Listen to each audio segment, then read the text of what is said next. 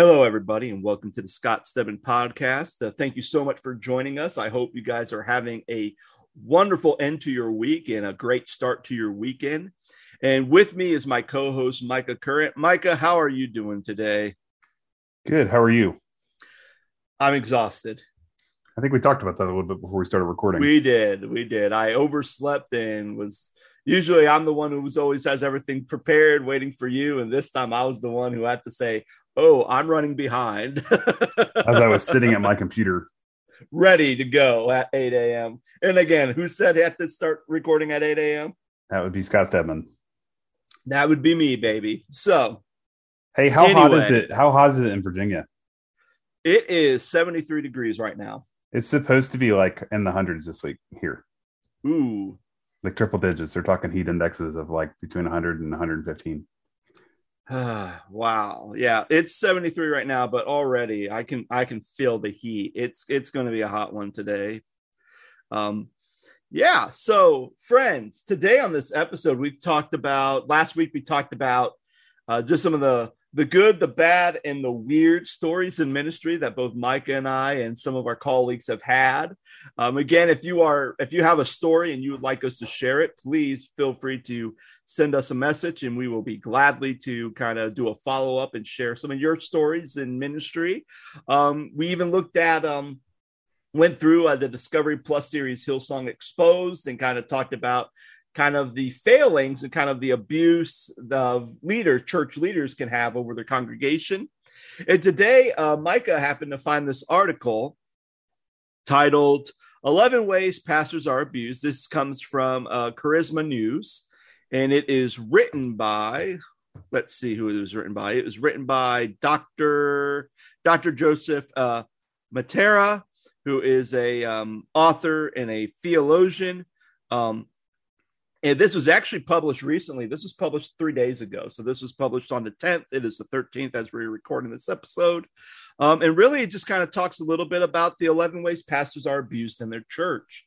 So I think a lot of times we focus a lot on, especially recently, Micah, I think there's been a lot of information coming out, not with Hillsong, but even just kind of some of the failings coming out with the SBC and how they were covering up a lot of, um, sexual abuse and misconduct with a lot of their SBC pastors, and you're you're kind of seeing a big plethora of all that coming out now. So it's very easy within our current culture to look at leaders, which rightfully so. We have to have leaders make sure they're accountable because they're the ones who are shepherding a church, leading the church. So if they're being abusive, it needs to be called out immediately because the damage that it can do within a church, within even within the whole uh, religion of Christianity, can be uh, devastating. Um, but I believe there's also another side to that coin where sometimes pastors kind of get mud slung at them too from their own people, and sometimes the people that they are serving can sometimes be um, wolves in sheep clothing. Sometime. Yeah, absolutely. I think so I saw this article the other day. I think the day it was published, and you know, I thought to myself, man, this would be a great kind of continuation of what we were talking about last week with you know some of the crazy stories that we've had in ministry, good, bad, indifferent. Um, but yeah, that stuff does happen, and um, I, you know, we could take the you know the conversation a step further with what you were saying, Scott, about different churches. You know, SBC, um, Presbyterian uh, churches have went through a split recently nationally in the last couple of years, and so as you, uh, I think you were telling me before we recorded that the United Methodist Church has, right? Uh, like, they, like they're going for they're going for a split. Okay, yeah. So like for different reasons and, and, and values and beliefs and things like that, but like, um, kind of with what we talked about last week and uh, what we're going to talk about today, like just the the fact that like some of this stuff does happen and it's not uncommon and i believe that you know some of the some of these things happen you know they set your pastors up to fail anyway so if they're being mm-hmm. abused and I'm not saying that like if you have uh you know a problem as a leader as a pastor that you that it's going to push you one way or the other but like some of these instances could push you to those things like uh, mental illness or um, you know depression uh, you know, just it could be as very simple as you know things that you're going through that you know alcohol is a great example or something as serious as you know uh, you know cheating on your spouse or you know getting addicted to drugs or painkillers or you know whatever. But some of these uh, these abuse things can um, push pastors in a wrong way and that's why it's so important to keep yourself healthy um, keep yourself accountable keep yourself uh, close to people that you can trust and do life with and um, really uh, respect their opinion and um, yeah so i just thought this article was kind of fascinating and i guess today we're going to we're just going to take turns and go kind of back and forth and give our thoughts yeah. on it is that cool? absolutely so in this article in this article uh, there are 11 reasons on how pastors are abused within their churches and the first one is pastors are criticized for taking time off to go on vacation. Micah, have you ever had any experience as far as um, being criticized or know people in ministry that have been criticized for going on vacation or taking time off? Um, I don't know that I've been criticized for for taking vacation, but but it, it, um, it do you think that like making you feel bad would be kind of the same thing as criticized in the circumstance? I think so. I think so. Yeah. Yeah. Because even I think in the even in his example, like he even exampled in in, his, in that thing where he's kind of explaining, he says that there's a time where they just got back from a family vacation, and him and his wife decided to go to a tanning salon to kind of even out their tans from being wherever out in, I'm out in the sun, and people are criticizing them for going to a tanning booth. Yeah. Um Yeah, it's nuts. Uh, I don't know that I've ever been criticized for taking vacation. I, I, I shared in last week's episode about you know when I went to get married and went uh, home for the weekend that we went. Me and my wife got married. Like, um, that the church didn't want to pay me for my time away, even though mm-hmm. I had mm-hmm. prepared everything, scheduled the worship leader, you know, prepared the church for everything except for me physically being in that location. Um, so it, I guess that's a form of criticism. Um, I did work at a church one time where it was, you know, like jumping through hoops just to say, "Hey, I can't be here this Sunday. I have something that has, that I have to be at. Um, is it okay if I take the Sunday off?"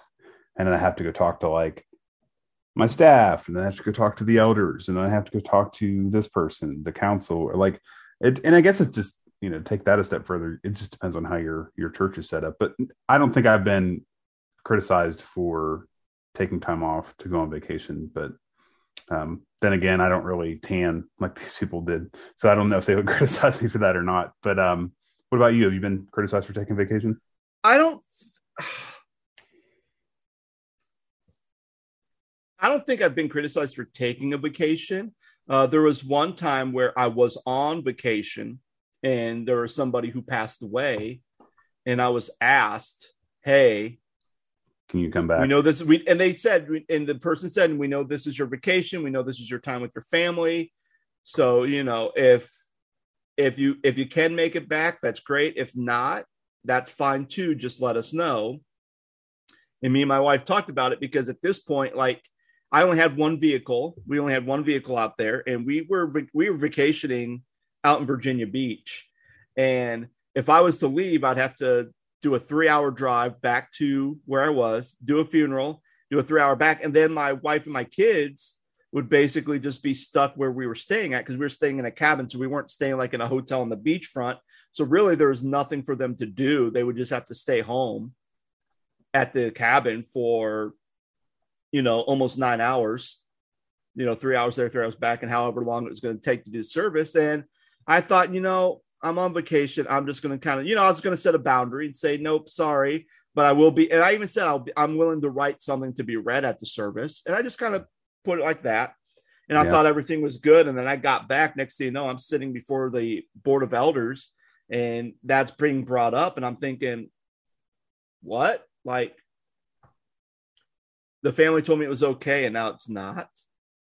Yeah. So, you know, so I mean, there is that. Sometimes I think that even when you take a vacation, and so, and this may go into the second thing, But there's times where I remember I went to a vacation, I usually would post pictures. So, you know, if there's that time where my wife and I saved a bunch of money and we decided to take our kids to Disney, I mean, I don't think like there's criticism brought to me personally, but I know there's probably grumbling like, oh, Pastor went to Disney.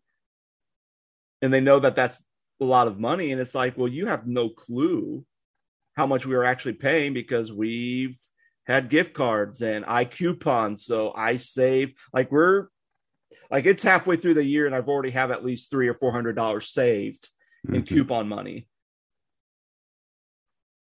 So um, it's it's so it's like that where it's like you have no clue how we use our money. And plus I don't think the church should even say how a pastor can and cannot use their the money that they are working for. Not you know, if they're doing everything right and you've agreed to a salary and you're paying somebody, even if they go on a nice vacation or not, whether they go to Florida or they go to some random shack 15 miles away, I mean, that's none of your concern. Pastor's on vacation. Yeah. I think too, like the, you know, people just don't know the circumstances, right? Like, you know, say your in laws own a really nice condo in Florida and it's like, you of very modern and very, very expensive, but like they got a good deal on it. You didn't pay for it, but yeah, you're welcome to use it. And so, what difference does it make? Yeah, and pictures, you know, pictures can you know depict a ton of different emotions and reactions, right? Because we yeah. we just live in society where content is everything while we're flipping on our phones. Um, whether it's Instagram or TikTok or Facebook or Twitter or anything like that. Like it's just we're on sensory overload, and so when people see those things, it's like, oh, well, th- they must be loaded. No, you pay my salary. You know how much I make. yeah. right. Absolutely. So, um, which kind of you said piggybacks to number two. Uh, pastors are criticized for having nice things. Scott, oh. have you been oh. criticized for having nice things? Well, I barely have, have, nice, nice things. I don't have nice things. Here's the thing. I don't have nice things, but I think that's kind of, but I think that's kind of, it goes back to perception because, you know, me having a record player in records that I got free or I paid like a dollar for. I wouldn't say that's nice things, but someone looking at my record collection and seeing like, man, I mean, especially in the pandemic, I've been posting like a record that in my collection for a week. And it started in March of 2022, and I'm still going strong. In, or in 2020, it's still going on strong in 2022. like I have a lot of records. I didn't think uh, like, oh, I'm doing one a week was going to extend almost two years, a little over two years of playing music, but here I am. So I think sometimes with perception, it, people can think that pastor has nice things. I mean, as a musician and as a as a creative arts pastor, like I have a lot of music gear.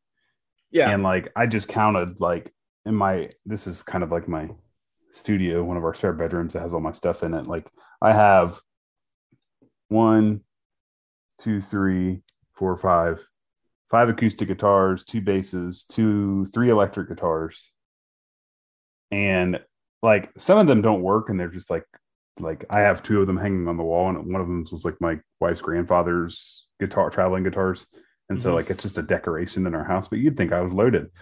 Yeah. However, I I've had to earn all the money to pay for these individually, and like I've I didn't go buy them all at once. This is like a ten year like collection yeah. of, of instruments that I paid for over the course of time. And my, uh, not that this is going to turn into a Dave Ramsey episode or anything, but like my, my, my, wife and I have, have ever since we've been married, I promise you that, that this has kind of been our philosophy, but like we get paid, we pay our bills, we give to the church and we put money in savings every single paycheck.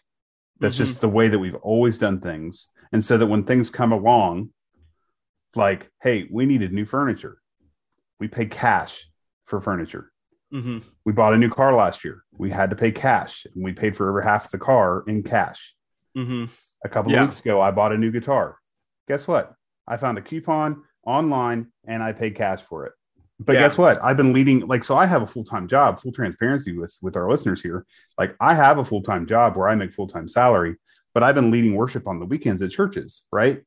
So that's direct, like that's extra income on top of the income that I already make. And when I went and said, "Hey, I'm going to go buy a five or six hundred dollar guitar," two weeks later because I've worked at churches and consulted and coached, consulted, coached, and have uh, led worship at various churches. Like that pays for itself in a couple of weeks.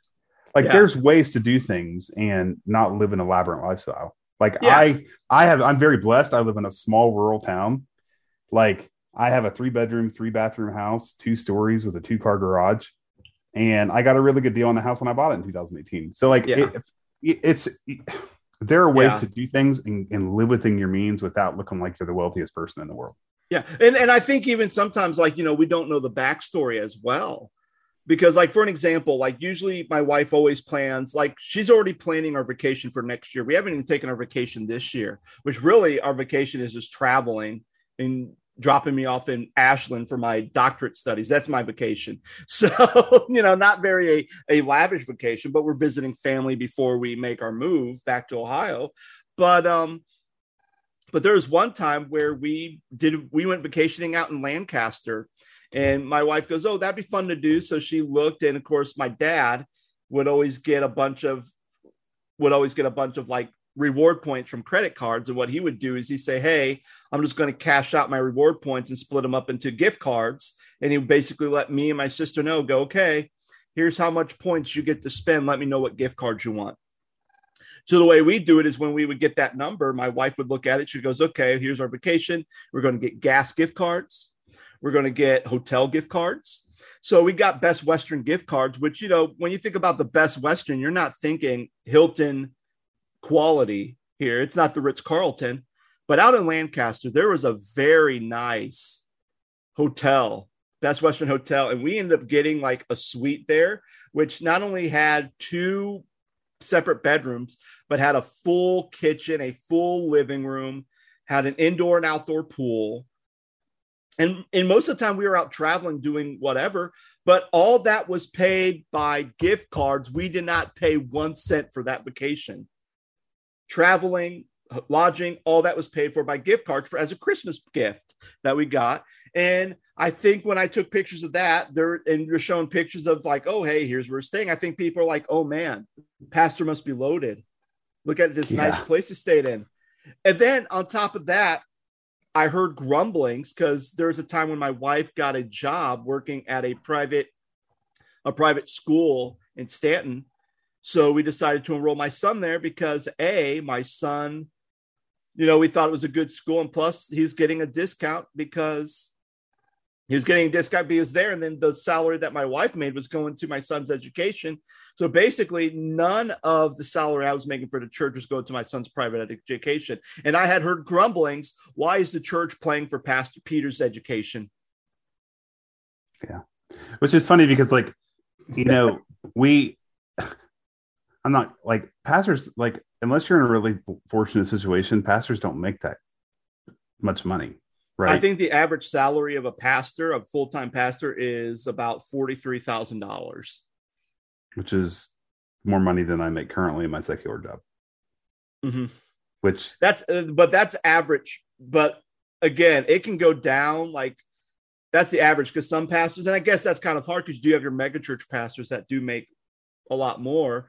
well but really, well as far 43000 43000 scott does that what does that include does that include like living expenses does it include Nope. a parsonage is, or is that just the the net is that's usually just the package. So again, like health comes out of that. Which again, you know, and so I mean, if you think about it, if I'm working at a like, I mean, do I mean working at your your secular job, but does does health kind of come with it? Does like a portion of your pay go out to go to pay for health care?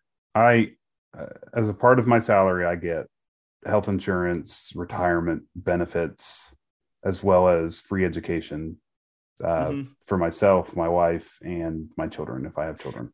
and usually and usually because i think like even when i think about my wife when she was working when she was working at a school you know there was always like a health life insurance dental all that stuff but then when you think about how much they're excuse me how much they're pulling out of her paycheck it usually was like maybe like 30 bucks a month where Yeah. a pastor is basically paying a full premium so usually Which I mean, before be- this is before the um, Obamacare. yeah, So usually a pastor, like I think when I was working bivocational and I had to you pay insurance, and I was only making fifteen thousand dollars. That was like my package was fifteen thousand dollars, and at least two hundred of that, maybe a little bit more, a month was coming out just to pay for my health insurance, and that's not including dental. So working like a job, you know, maybe thirty dollars is coming out, but for a pastor, they're paying the full premium because again, they're not have a big plan. They're not working with a bunch of employees where they can get like a discount because they have to insure, you know, hundreds of people. It's just one person. So like, okay. Well, and part of the reason, part of the reason, you know, I mean, I work, I've worked part time at churches the majority of my ministry career. I've worked full time at a couple of, uh, a couple of those churches, but part of the reason, Scott, that I went into back into higher education was because I I have those benefits. I have a retirement. I have like it's a guarantee, right? So like right now I have, you know, 5 years built in to Miami where I work. And so like when I go to when I lost my job in 2020, it just sat there. And so when I went back in 21, it picked right back up where I left off and started, you know, accruing towards that 30 years or whatever it is to take to to retire. Um, but like I know how much it costs to go to Miami to go to school. Um, it's a public Ivy school, and kids, you know, end up paying like a quarter million dollars to go to school for a four year education, and I can go for free and get a mm-hmm. master's degree. I can get a doctorate. My my wife can go get another degree, get another uh, mm-hmm. master's program, you know, done or a PhD. And like she, you know, uh, we want if we are fortunate enough to have children, our children can go to school for free their mom and dad didn't go to school for free. So like, I mean, we had to pay like the fees to go along with labs and and like it ends up being like pennies compared to like what a four year education would be. So like, you know, I've always been a big proponent of working within your means. Like my wife is too. Like we always, you know, say that we're cheapskates, right? Because we we we've always been just very fortunate and very blessed to have the money that we do have, and we've always kind of lived by the motto that I explained earlier, where we just save money and pay our bills, give it to the church, and um, you know when things come along, we can just pay cash for it and not sweat about it. And so, um, you talked about gift cards on a vacation. My um, my wife's grandmother, both of my wife's grandmothers are still alive, but my wife's one grandmother on her mom's side is going to be like 80 next year, I think. And so they're all going to go to Gatlinburg. And so Alicia's mom and dad basically rented a giant house for us all to go and spend a couple of days. And they were like, You guys are welcome to come, pay for the gas to get there, pay for your food. And it's mm-hmm. like free vacation. Hello. yeah. Right. So, like, it, and you know, I could see what you know you're saying, Scott, where somebody could say, Well, how'd they afford that? And I'm like, but back to the whole conversation about pictures being, you know, very deceptive and perception is mm-hmm. reality in those circumstances. But you know, to keep moving along with this list, yeah, uh, pastor. So here's yeah. What's so number three? I think it goes. Number three is yeah. Number three kind of. I think a lot of these kind of roll into each other. But yeah, number three, pastors face constant violations of private and personal boundaries. Yes. Yes. yeah. Well, I, I think I, I think it goes back to the financial thing, Scott. Like, right? it's none of people's business how much money you make. It's none of people's business how you spend the money. It's none of people's business, uh, you know, what you do with your family, when you do with your family, and as long as like, you know, you're not hurting anything or hurting anybody, like it, it's really none of people's concern. Yeah. So.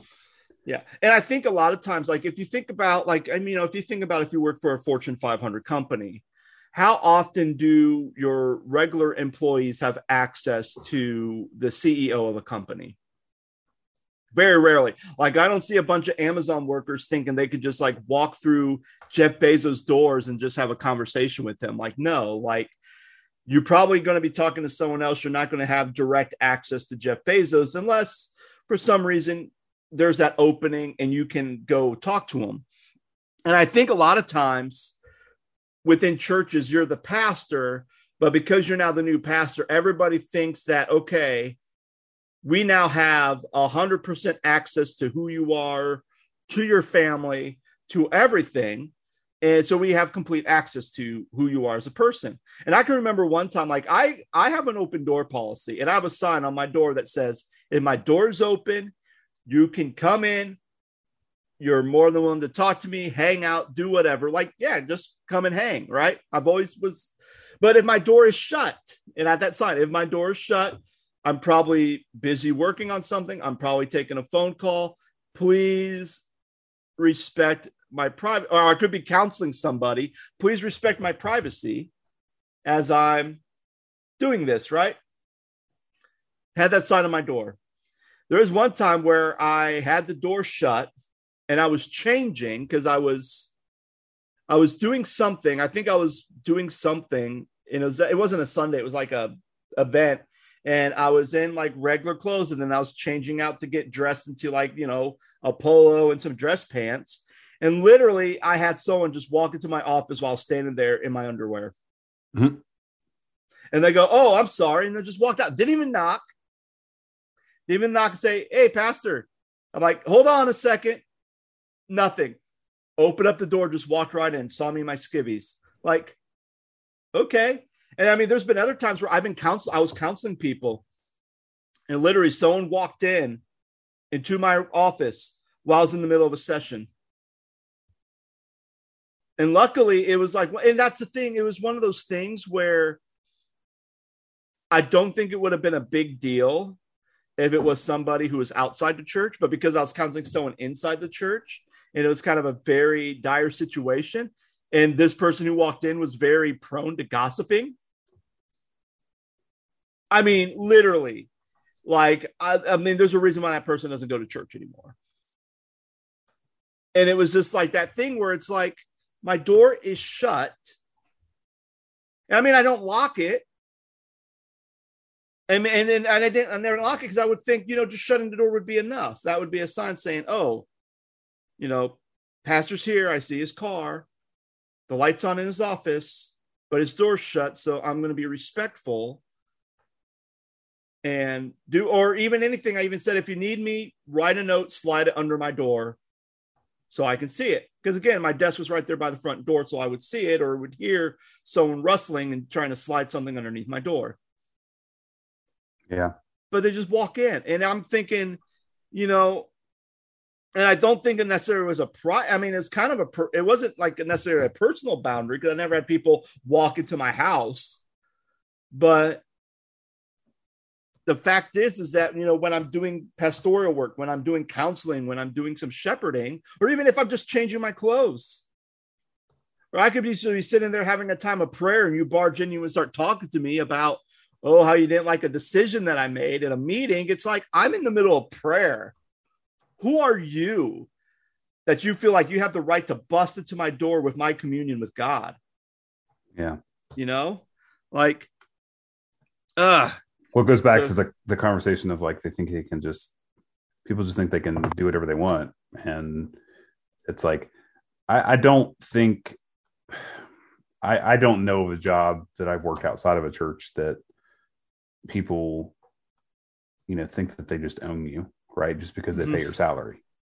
And so and i think that's kind of the disconnect with pastors and churches. So they think well, that they own you because they pay your salary and therefore they can get to you um, at any time, at any point, any place, which kind of leads us to number four, which is kind of what you said before with your vacation and the funeral. It says everyone's emergency has to be their emergency. Yeah. Right. And so like I I can't tell you how much in the last, you know, year or two that I've been I've tried to be more intentional about like especially like on Saturdays, for example. Um most people have iPhones, some people have Androids, but like I don't know if Android has this feature, but like the whole do not disturb feature, I'm very intentional about turning that on on Saturdays and not responding to messages, not responding to email, looking at email. Um, you know, I prepare on, you know, prepare for Sundays, you know, Saturday afternoon, Saturday evening, like as far as music is concerned for the church that I'll, you know, be leading at that next day. But like, just I've been very intentional about like, you know, not everything's an emergency. Not everything's on fire all the time. Like I'm trying to be better about spending time with my wife. I'm trying to be better about, you know, catching up on things and truly giving myself a Sabbath, like during the day, you know, because Sundays were so busy. But, you know, Saturday is kind of like my Sabbath. And I wanna I wanna take that time and be very intentional. So like, you know, everyone's emergency has to be their emergency. Scott, what do you think about that? You know, I don't think I've I mean, besides like people barging into my office while I'm there, but for the most part, like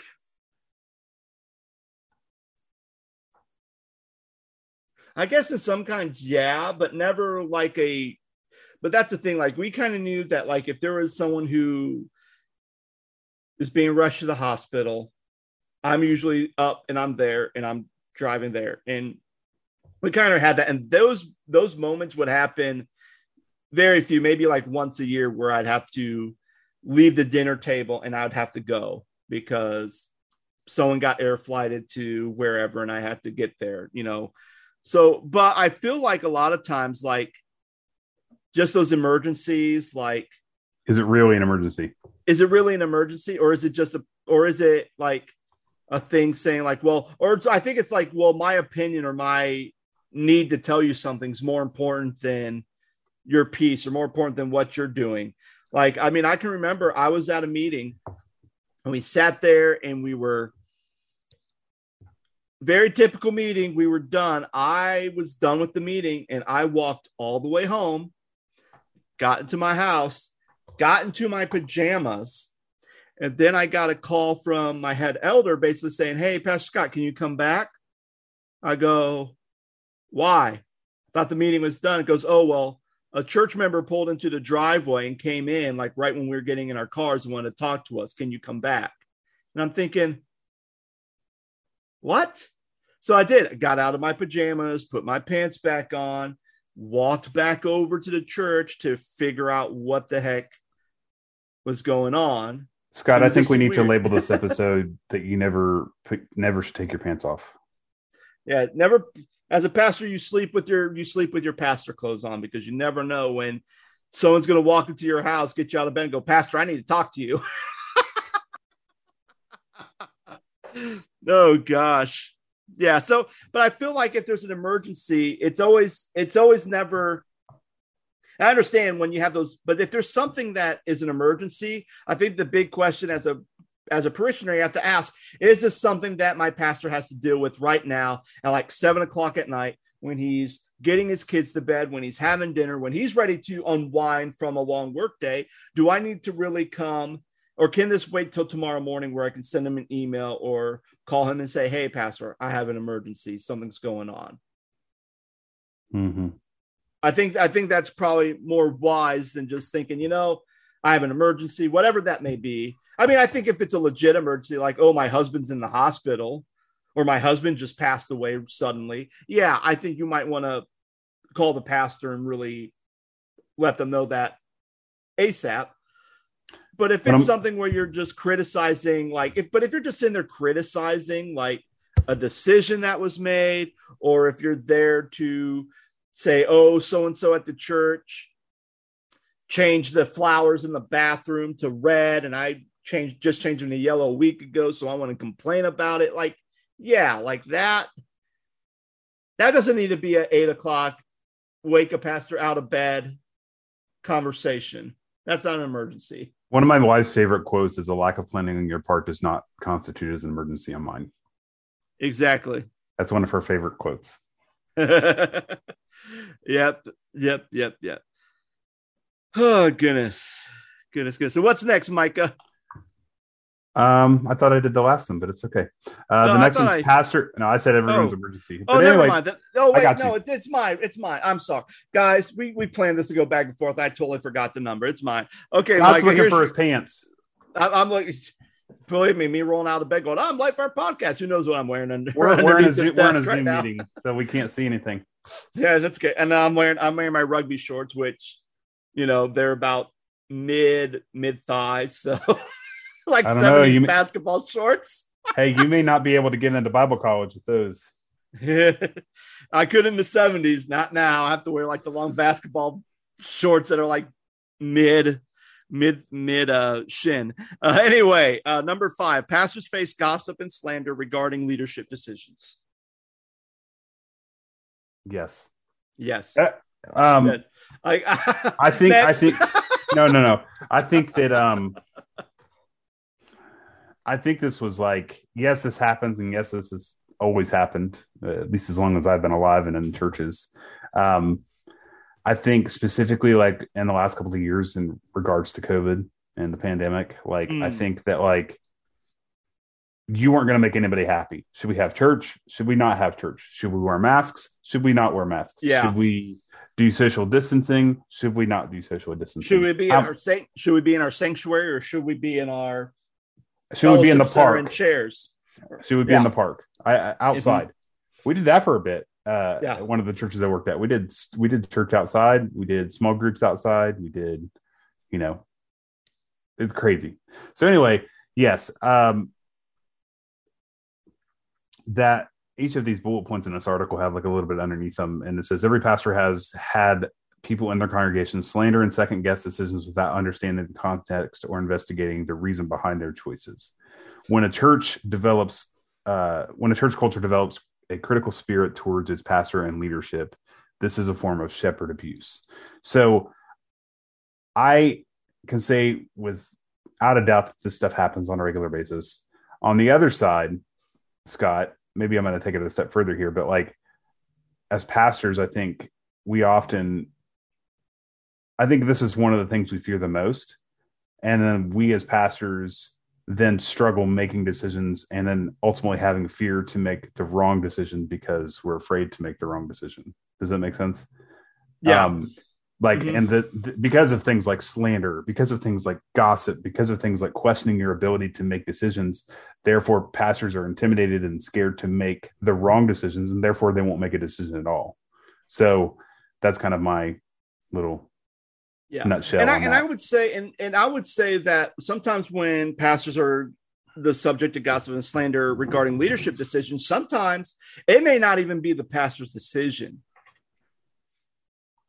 You know, it, it also depends on the way the bylaws are written and who really makes decisions. Like, for an example, like I know there's some churches where in the elder board meetings, the pastor's the chair, and the pastor kind of has the has voting privileges or voting rights, right?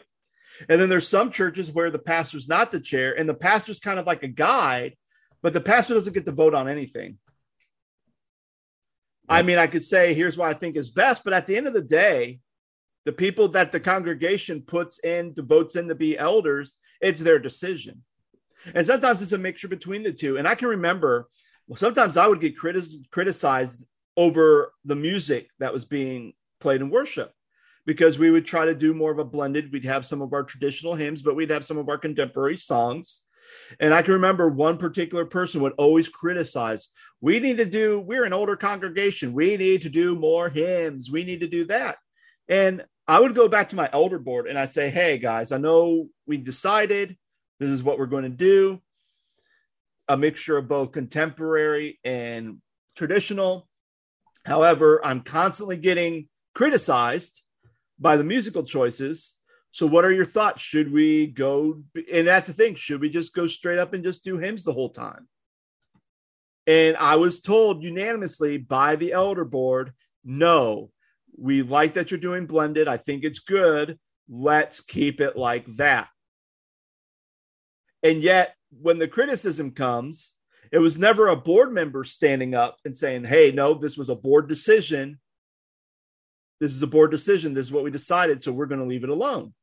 It was always me who had to deal with all the constant complaining. And it was always directed to me, even though sometimes the decision was not my choice. It was someone else. It was the group's choice.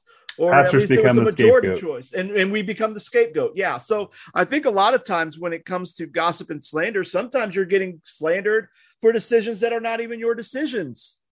yeah. Sometimes you're getting criticized for things that you were that you were even critical in the first place. Like, no, we should not do this. And everyone's like, no, I think we should. So that's the way the vote goes. And then people complain about it. Go, Pastor, how'd you let this happen? It's like you chose. You chose this life. You chose this life. And even though you may not have voted that you wanted this, but you chose the person in power to make that decision for you. Yep. I mean, it, I mean, it's just like if I choose a representative to represent me and they're making bad choices, when it comes time for me to go to the voting polls, I can say, no, I do not want this person anymore. And if he still wins, then I'm stuck with it. But at the same time, if you if I did vote for that person who's making bad decisions, then I have no one to blame but myself because I voted this person in. So in a couple years, I can vote that person out and see if they are out or not. You know. Mm-hmm. So, yeah. All right. What's what's uh what's next, Micah? You got fired up about that one. I was kind of letting you rant. Oh, don't worry. Numbers. Oh, you if if I got fired up on five, I'll definitely get fired up on six. Pastors experience consistent betrayal. Yes, yes, yes, yes, yes. And there was actually a podcast I was listening to. One of my good buddies has a podcast that's put out by Christianity Today called The Art of Pastoring. And they talked about an issue about, you know, how, what do you do when there's someone who's in the beginning of your ministry, they're for you, they're on your team, they support you, and then all of a sudden, they no longer support you anymore. They just kind of just kind of abandon you or betrayed you. You know, they, they Judas you in some yeah. ways. And I think, and I think that is probably the worst because there's times where you can go and especially if you have people who surround you who may be your elder board. And that's the thing when you think about the role of an elder board the elder board is there to not only to kind of you know make sure things are running properly but really you're also there to make sure that the pastor's protected. You're there to make sure that the pastor is cared for the pastor is that that the best interest of the pastor is there for you.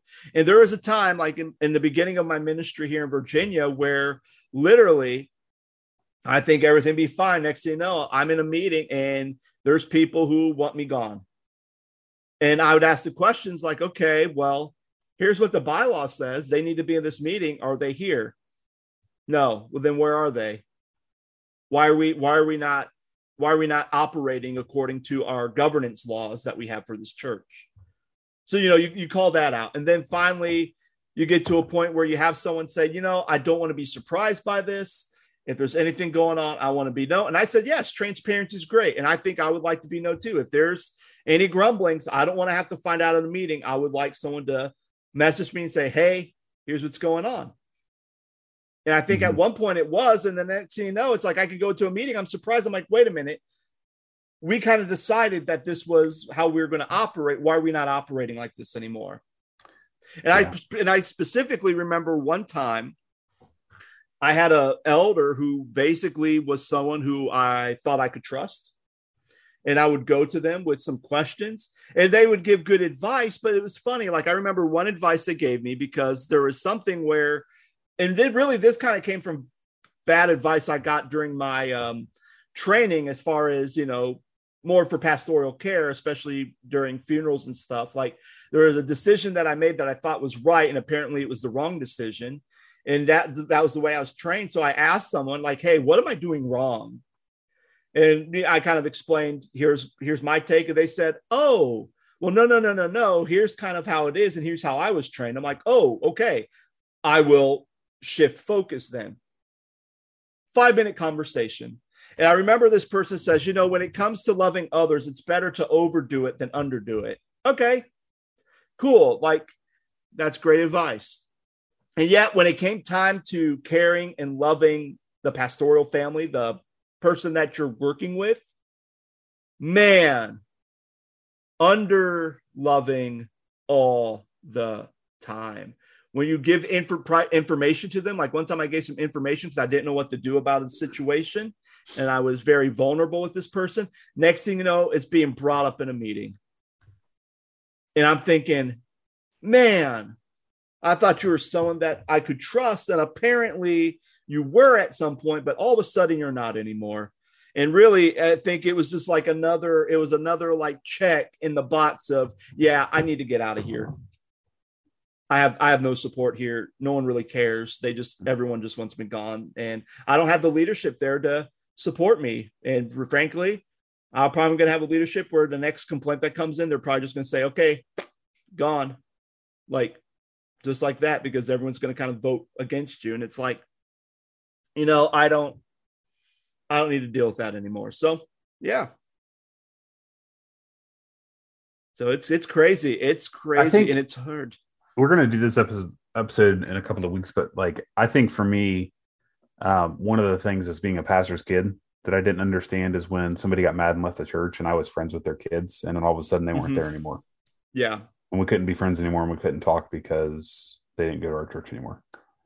Mm-hmm. Oh yeah. and, and mom and dad were always like, you know, we they they're just they're not coming back, and so it was like it was really hard. Those those situations were hard on me as a kid because it's like, you know, you have a really good friend and all of a sudden you don't, and it's not our fault as kids.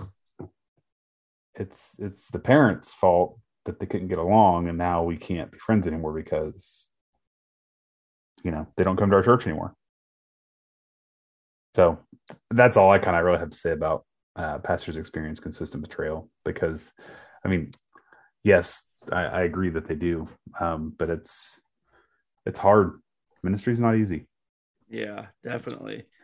All right, number seven. Pastors are expected to give without receiving anything in return. Yeah. So the I think you said this in an episode a couple of weeks ago, Scott. But like, what's the average number of hours that a pastor works in a week?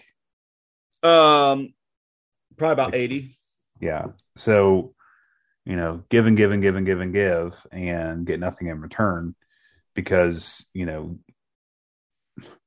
I had a conversation with a pastor yesterday and he was like, Yeah, I just, you know, it's that uh, lone pastor vibe where, you know, you have, I'm cleaning the toilets and I'm fixing a leak in the bathroom sink and I'm getting communion ready for Sunday. And I, oh, by the way, I got to write a sermon and preach the word of God to people.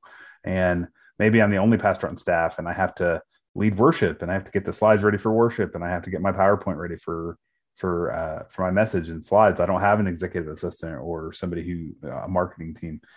Oh, and by the way, somebody's grandmother died. I have to preach her funeral this week. And, oh, by the way, that's another sermon I have to write. And so like, it's just you give and give and give and like yes uh, i don't know if other churches do this scott but like uh, church of god is known for pastor appreciation month which is like october i think. Yeah. and like they they celebrate you like once a year which is great right? They honor that. But like it's a selfless job. And you take you take away from your family and your friends and just you know i i was definitely feeling in the last two years or so the the burnout of ministry. And i was in a part-time role at that point yeah. and it was like i'm Mhm. there all the time i'm there every saturday i'm there most of the day sunday and i'm there some some nights and you know most of the weekend so plus working 40 hours elsewhere so yeah. um what do you think about that Uh, yeah, and I think it's interesting you brought up the whole pastor appreciation because sometimes how that's played out is different than is different than how other churches. Like I remember being in Ohio, and when it was past when it was October, literally every Sunday was a celebration of you know there'd always be maybe the kids would do a skit on one Sunday, there'd be a meal another Sunday. Um, you know there'd be testimony of some of the great things that pastor had did in the past year and then usually the last day would be kind of like oh here's like cards and and gifts of saying hey we appreciate you everything else and so literally the whole month of october was a celebration a week long celebration where in virginia i believe that my first year it was like that. And then every other year it was one sunday. And sometimes it would be like one of those things where I didn't even know if it was going to come or not. Hmm. Like it would be like the last Sunday, and like, and that, that would be always be weird because I would see on Facebook, oh, my church did this this Sunday, and it's like my church did nothing. My church did nothing this Sunday. They didn't do something this Sunday, and finally get to last Sunday, and all of a sudden it's like surprise, and it's like, oh, well, great. And I would always be moved to tears, and it's not because I was like, oh, you guys really love or care about me. It was like literally, am I going to have something? am I going to have something? And a mm. lot of times, really, what I wanted was something just basically anybody to just go up there and say, Hey, we appreciate you. Thank you so much for all your hard work you're doing. You know, I mean, yeah, having cards and gift cards and and checks written to you, and you know that's nice. But really, I think it's just more of the recognition that I think that I, I'm fine. And I can remember during the year during the pandemic, pastor appreciation it's like you're trying to lead through a pandemic, and all of a sudden, you know, people mailed in cards to me, and that was fine. But it was the last Sunday of October, and not one person from my elder board or anybody from the church got up and just said, Hey, I know it's been a rough year, but Pastor Scott, we just want to thank you for trying to lead us through this pandemic. Thank you so much for being our pastor.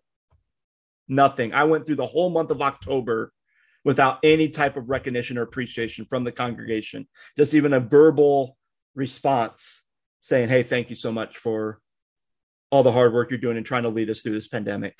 Nothing. And I think that that really really i mean it really upset my wife. Because she was watching because she was again she was watching online and she goes oh you know we're a little late to the service. Did anybody say anything? And i said no. And i was at the point where i kind of just like buried it. Like i didn't even want to deal with it. So she's bringing up like oh how do you feel? And i'm getting angry. It's like i don't want to talk about it. I don't i mean because i was i felt again i think that goes back to another form of betrayal mm-hmm. especially when it's again when it's your elder board and no one not one person from your elder board just even does a verbal acknowledgement of saying thank you so much. Like wow, like that. I mean, if you want to see, I mean, that's like being kicked in the gahonas. Like that's like ooh, that did, that was not good at all. So I mean, in, in some ways, I'm glad that I'm kind of in an associate role at my next place because I'm going to make sure I'm going to make sure if no one else in that church is doing anything for pastor appreciation, I'm going to make sure that my boss, the pastor that I'm working with, is going to get appreciated. Like, yeah, I'm, I mean, I'm not, I'm not tolerating. I mean, I'm not going to tolerate in October where it's just kind of half-hearted. Well, and, and and I've always been a firm believer in as an associate pastor, like to to make sure that your senior pastor is taken care of and supported, and you know, especially like on a Sunday morning as a creative arts guy, making sure everything is taken care of and ready to go so that all that the pastor has to do is get up and preach the word of God.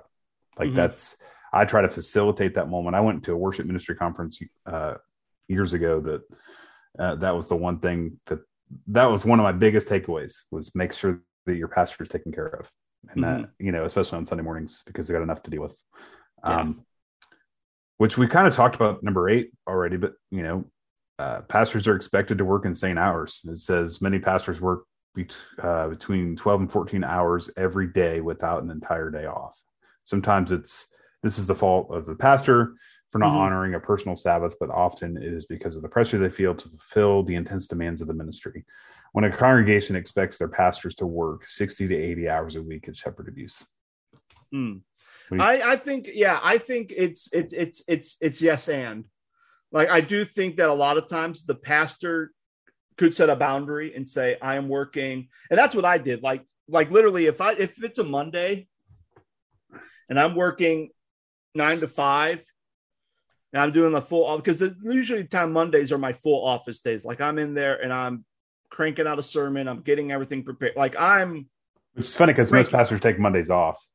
See, I don't because I feel like after Sunday, I that kind of I, I feel like lifted up. So Monday, I just like have ideas where I want to go next. So I'm I want to write that on paper. I don't want to take that day off. So for me, it's more of a motivation for me. So usually my sabbatical days are on Fridays because by that time, if I put in all the work, then Friday is going to be my day. And plus, you know, if I want to go traveling with my family, I have that kind of like a three day weekend to go do stuff. Especially when my kids were little, little and not in school. You know, we could go do something on a Friday where it's not so busy. So yeah. that's just what made sense for me, and that's what worked for me. So Monday, like I would crank something out, but then let's say if I have a meeting Monday, so let's say if I work my eight hours and then I sit in a two hour meeting in the evening, then I'm probably going to be taking two hours off the next day. So instead of me getting into the office at seven, I'm not getting into the office until nine. Because again, I work. So there's a balance. And I think what pastors have to do is they have to have a balance of, but then of course there are those things like someone dies. So now you're writing not only your sermon for Sunday, but now you're writing a, you know, you're writing a eulogy and a sermon for the funeral and you're planning a whole, so then that's going to take extra time. Um, so I know there's going to be some weeks where you are going to probably be putting in close to a little over 40 hours a week. There's going to be times like that where you're definitely going to do that especially if you especially if you're uh, the only pastor. So you're not only doing sermon but maybe you're also doing a sunday school class. You're also doing a bible study. You also are kind of designing the worship service. Um, and especially when it comes to holy week like easter like yeah you're very easily you're probably putting in 80 hours. And more mm-hmm. likely after easter's done probably the next week if you're smart and you want to take care of yourself you're probably going back to okay i'm going to write my sermon and I'm just going to kind of take it a little bit more easy the week after Easter because how crazy Easter is. Because how crazy that week is and how busy and especially like Advent like you know usually once once we're done with Christmas Eve service I take 2 weeks off. I take 2 weeks of vacation off because it's like well I'm up driving in Ohio, I'm visiting my family. And plus I mean I just did a whole entire Advent service by myself. Planned everything and it's like, you know, I'm ready to I'm ready to rest and kind of you know be rejuvenated so that when I start the next year I can st- start the next year strong instead of feeling like I'm starting the next year burnt out. So mm-hmm. I think you know I've been in so many different places. Um, one where we every staff member had a day of the week off and we knew when staff meeting and stuff was going to be. Um, and then another situation more recently where you know we worked everybody took mondays off like the office was just closed on mondays. And you know we worked tuesday through friday but like as the video guy at this last church that was a larger situation um there were days scott where i was up till two o'clock in the morning. Mm. Editing video because we were behind or we didn't get stuff done or the computer crashed or um just wasn't a healthy situation. And there were days where I, you know, would start my day at seven or eight in the morning and I wouldn't get home till six or seven at night. And, you know, we had to record extra video. And I'm like, it's not my fault that other people aren't more respectful of your, of your time and, or in my, uh, in this situation, my time. Um, you know, I would text people and they said, Hey, we're going to record at 10 a.m. And mm-hmm. they're walking, they're walking in at 1120 you know like it, it's just you know it was very you know disrespectful on my time and uh, mm-hmm. the older i get scott the more i i think appreciate time and especially downtime just being able to just chill out i know that i'm good at what i can do and what i can offer but i'm not gonna i just refuse to stress about those things now um, mm-hmm. because i've been on the other end of that perspective so yeah perspective uh mm-hmm. where are we at we at number, number nine. nine. Many pastors do not receive retire benefits. Yeah. So like earlier, um, you know, I kind of said that, you know, part of the reason that I went from being a full time in a ministry position or part time in a ministry position to getting a full time job in higher education was because I get benefits, guaranteed benefits, retirement, health care, uh, free education for my children. So, uh, the last full time church position that I worked at, I had a salary package, but no insurance and no benefits, no retirement, no anything. And that probably, so, if you wanted to do that, you'd have to pull it out of your package, right? Correct, correct. Mm-hmm. And so I was like, you know, I'm just going to go back to Miami and start building on that retirement that I've already got five years in. Yeah. So uh, what are your thoughts on this? I know that like Church of God has what I think it's called Servant Solutions. Servant Solutions, yeah. And, and I've never paid into that. I get emails like every week or something. I, I, I mean, I did. I paid into that, so I actually do have a pension with the Church of God. Okay. Um, and yeah, gonna, I mean, are you going to keep that moving forward? Like yeah. as far as like, yeah, because I'm still ordained in Church of God, and and I'm going to be anything, and especially with me being in a different pastoring in a different denomination, like I'm not going to get anything because I'm not ordained in that denomination. Right. So yeah, so I mean, and here's the thing, like as far as like retirement benefits, and kind of like I said earlier, like you know, where other people get a salary, and a lot of times when you get a salary, the money, you know, you get taxes taken out of that salary, but then you also get like a little portion goes to your life insurance, goes to dental, goes to vision, goes to this. So it's usually like, you know, couple like five, ten, up to thirty dollars that's being taken out for that. But then you also get like a 401k. So there's a percentage that goes into a 401k with whatever company you're working for. Uh, but when you're a pastor, and you're paying basically have to pay the full price and you're doing everything. So when it comes to retirement, you have to decide, okay, how much money do I want to invest into my pension or to my retirement? But that's being taken out of your package. So if you're getting paid $45,000 a year and you say, I want to put 3000 into retirement per year, now you have 42. And then you decide to get insurance. So let's say insurance is going to cost you about $2,000 a year. Okay, now you have 40,000 and then you want life insurance so that's like another 500 out so by the time you knock it down and the actual salary you have that's for food and utilities and bills and everything else is going to be significantly less than your package because you're trying to pay everything out of that and i think sometimes even the battle is like oh yeah, health ben- having health health insurance that's dire because if something happens you need to make sure you don't get smacked with a ginormous bill. Mm-hmm. So, especially if you're a pastor and you have a family that you're taking care of, yeah, you definitely want health insurance. If you're like, if you're the main person that's making the most money, if you're main breadwinner, you probably want life insurance. So, if something happens to you and you happen to die unexpectedly, at least there's going to be money to cover funeral costs and to kind of help give some financial cushion to your family as they're trying to basically pick up the pieces of their lives now that you're gone. So that makes sense. But when it comes to retirement, a lot of times it's like, well, how much you put in is going to, over time, is going to be like, okay, how much you're going to do. And at least with um, Servant Solutions, there's a scale that says, okay, here's how much you're paying into now. So based on that record and based on current trends we're seeing within our market, by the time you retire at like 65, here's how much money you're going to make. And then they're going to say you're going to run out of money by the time you hit this age. And they'll tell you that. So sometimes they'll say, hey, why don't you increase it this much? Or you can even move the dial, going, you know, I'm not going to retire at 65. I'm going to retire at like 75. Mm-hmm. And then you can kind of see like, and so you, you know, they, they have the flexibility, which is a pretty cool graph to flex that.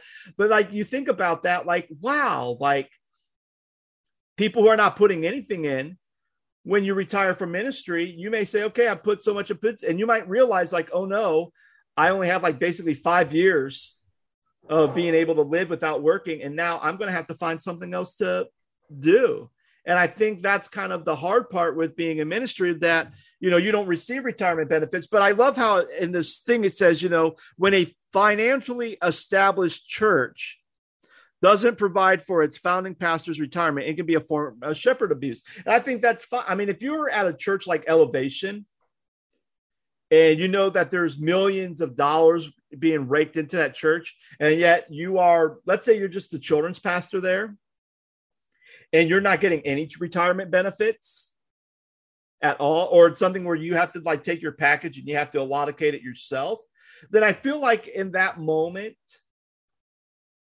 if you are a well off church, if you're financially well off church, then yeah, you need to provide something. If you're a bivocational pastor and you're like a church where, well, the church has been leaking money for, you know, 20 plus years, then yeah, maybe, maybe it would be, maybe that's when the pastor has to say, okay, well, I need to take a little bit out and kind of put it in for myself because I know the church or especially in this kind of culture today, like I don't know many churches that are going to be paying for your retirement benefits. Yeah. Um, kind of got two left, Scott. Uh, yeah. Kind of plowed right through this article. Number 10 is many pastors are used for their influence and lack of true friends. I'm going to read that again. Many pastors are used for their influence and lack of true friends. Yeah, like here's the thing about ministry. You know, we always say that ministry is more relationship driven. You know, you can't run a church the way you run like a, a company because it just wouldn't fly because everything is so interpersonal and you have a relationship with people. You know, the congregation has a relationship with their pastor the pastor has a relationship with their congregation. And even that, like the pastor may have a relationship with other pastors in the area, may have a relationship with the pastors within their denomination, within their state. So there's always that going on. But man, the moment a pastor resigns from the church, the friendships that they think they have secured or have disappear. And it's not just within the congregation, it's also within your pastor's group too. And that I think is very concerning because, especially if you are a pastor and you are doing great ministry, and sometimes, like, I mean, there's times where literally I would sit in meetings with other pastors and we talk about planning and vision and all that stuff. And a lot of times, literally, I would say something, they would like the idea. Some of these pastors would implement my ideas and they would have such great success in churches and we'd have great relationships. And then it's like, hey guys, you know, I'll send an email, hey guys, I resigned from the church. I'm still going to be living in the area. Just please pray for me and my family as we go through this transition. And then I get, okay, we're praying for you. But not one of them would reach out and say, hey, you know, I'm so sorry to hear that. Would, would you like to have a cup of coffee and just talk about it? Would you like to, you know, meet with us or, you know, meet with me or do whatever to, you know, kind of help you process some of this stuff and what what went down. And really, out of all the pastor buddies, I have one pastor that does that with me. We meet monthly and we talk about stuff. We talk about ministry. And it's like one of those things where I sit there and I go, my goodness, like literally, it's like once I step away from, and I'm, and it's not like I said I'm no longer a pastor anymore. And I'm kind of like, okay, well, you're not a pastor. You can't be in our exclusive pastor club anymore, which in some ways, like, I kind of get that. Um, but I'm still a pastor. I'm still an ordained minister. I'm just in a season of transition. And it's like, it's almost like I'm kind of like, I've been, be- it's almost like literally the parable of the Good Samaritan. I've been beaten up. I'm on the side of the road, and the priest walks by, and the Levite walks by, and later, the person that picks me up is a guy is a guy who works at a bakery that wants me to work for him, but yet sees value in me and sees value in my ministry and always asks me questions. Mm-hmm. and uh, really be able to preach and and really pray and communicate things to the workers there. And they're just like wow like and even some of them go wait what church are you pastoring at? I would like to go. It's like oh i'm not pastoring a church. But because of the influence i have in a bakery and just the love that they gave me and the acceptance they have, it's like, wow, you know, that ended up becoming my Samaritan, a bakery.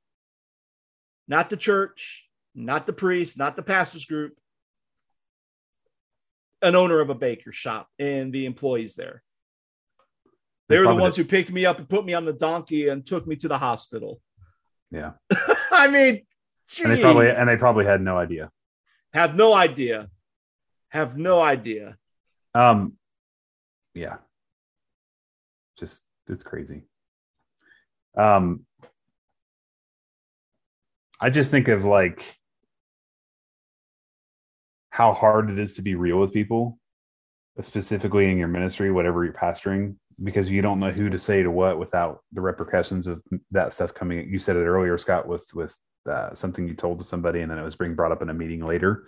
Mm-hmm. Um, I just, I'm always like, I've always felt like I've had to be on guard with people, um, which sucks because that shouldn't be how the church is. Um, and I think that we've gotten it wrong all this time, you know, and it's mm-hmm. a separate podcast and a separate episode.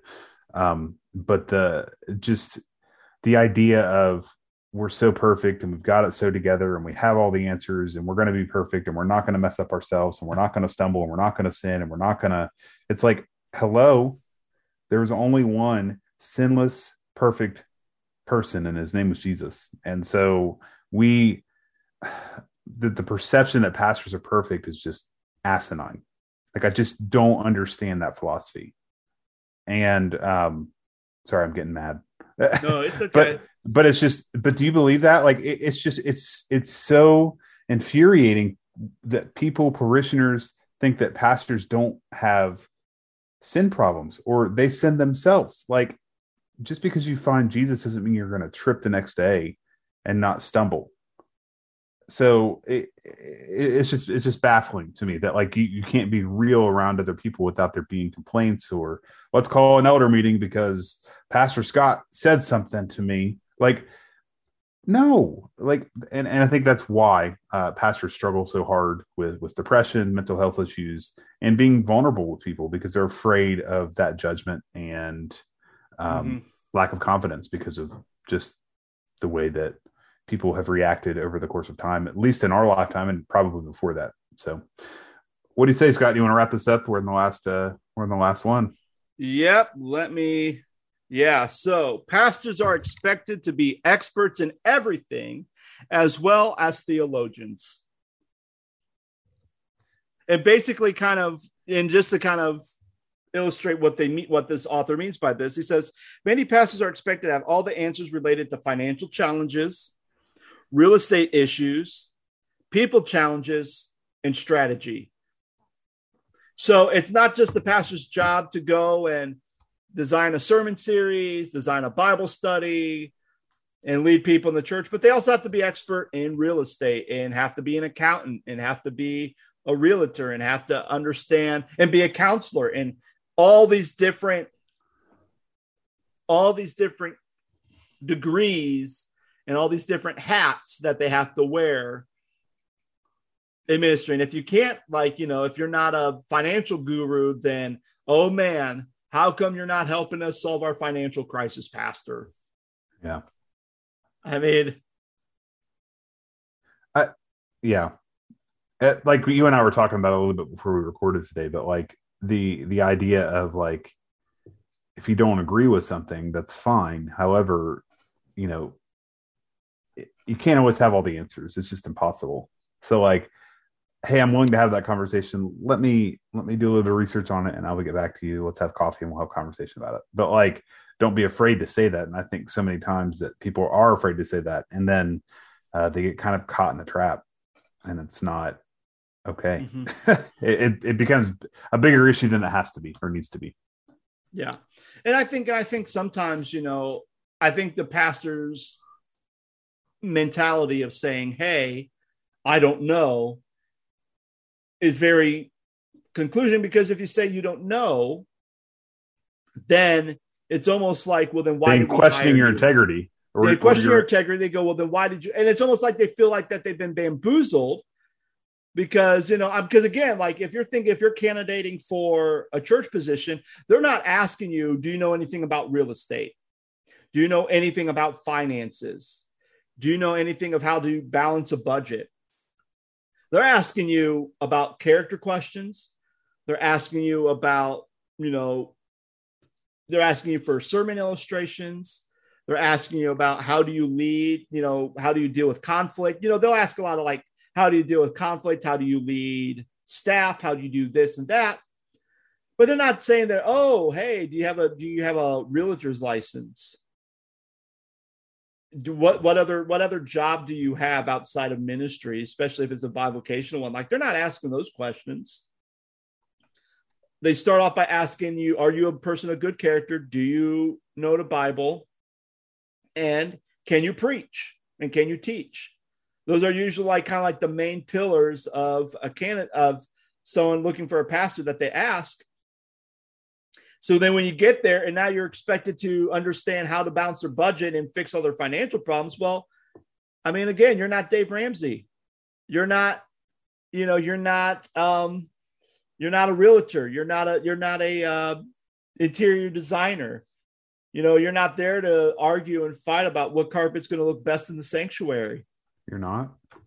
Uh, apparently, you're, yeah, you're not, but people think you are, and I think that's kind of the and I think that's kind of the issue why pastors don't want to say, I don't know, because the moment you say, I don't know, is a moment where it's like, well, then why are you, why are we paying you? Why are you even, why are you the pastor here if you can't help us with this situation? It's like, because you didn't hire me to be your bookkeeper. You didn't hire me to solve. And literally, like, I mean, and sometimes, you know, when you look at a pastor, you could have a pastor who literally could go to a church that has a leaking budget and then fixes it. And through their leadership and through their guidance, helps fix the leaky budget. Then they go to a different church. They see, oh, you're able to fix their leaky budget. He could do the same. He or she could do the same thing here too. And then the pastor gets there and they can't. And they're like, well, come on, man. You're able to do it at the last church. How come you can't do it here? And, it, and a lot of times when I when I get asked that question, it's like because I didn't have a leadership team that constantly always questioned what I was doing. Mm-hmm. When there was an opportunity and I would call, and usually the thing is, is we trust you, Pastor, you make the decision.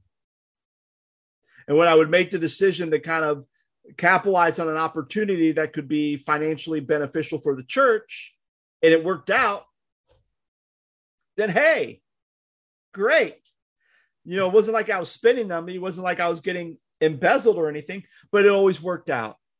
And yeah. yet sometimes I would say go, but I could go to a different church, say, Hey, here's this opportunity. Go, okay, well, can we wait till like in two weeks? We're going to have a meeting. Why don't we discuss it at a meeting? Well, that opportunity may not be here in two weeks. And sure enough, we go talk about it. They ask me about it. I'm like, sorry, they went in a different direction. Well, too, like every church is a different situation, right? Yeah. M- money wise budget wise you're not going to have the same amount to play with. And like one church could be completely debt free and one church could have four million dollars in debt. Like it's it's you know back to the whole being hey we're going to be experts in things. It's like it, it's just that we didn't we i don't know if we've done this episode yet scott but like the things they don't teach in seminary like they don't teach you anything about ProPresenter. They don't teach you anything about live streaming. They don't teach you about marketing or social media or anything like that. Like they just say, oh, all right, here's the book of Acts and what they did. Right. I mm-hmm. mean, it's just, uh, it's a struggle. Yeah, it is. And I think that's the, and I think that's kind of the big, I think that's a big issue because, you know, each church is different from their budget crisis to, like, I mean, I have a buddy who literally, they have this church, and this church wasn't very outreach driven.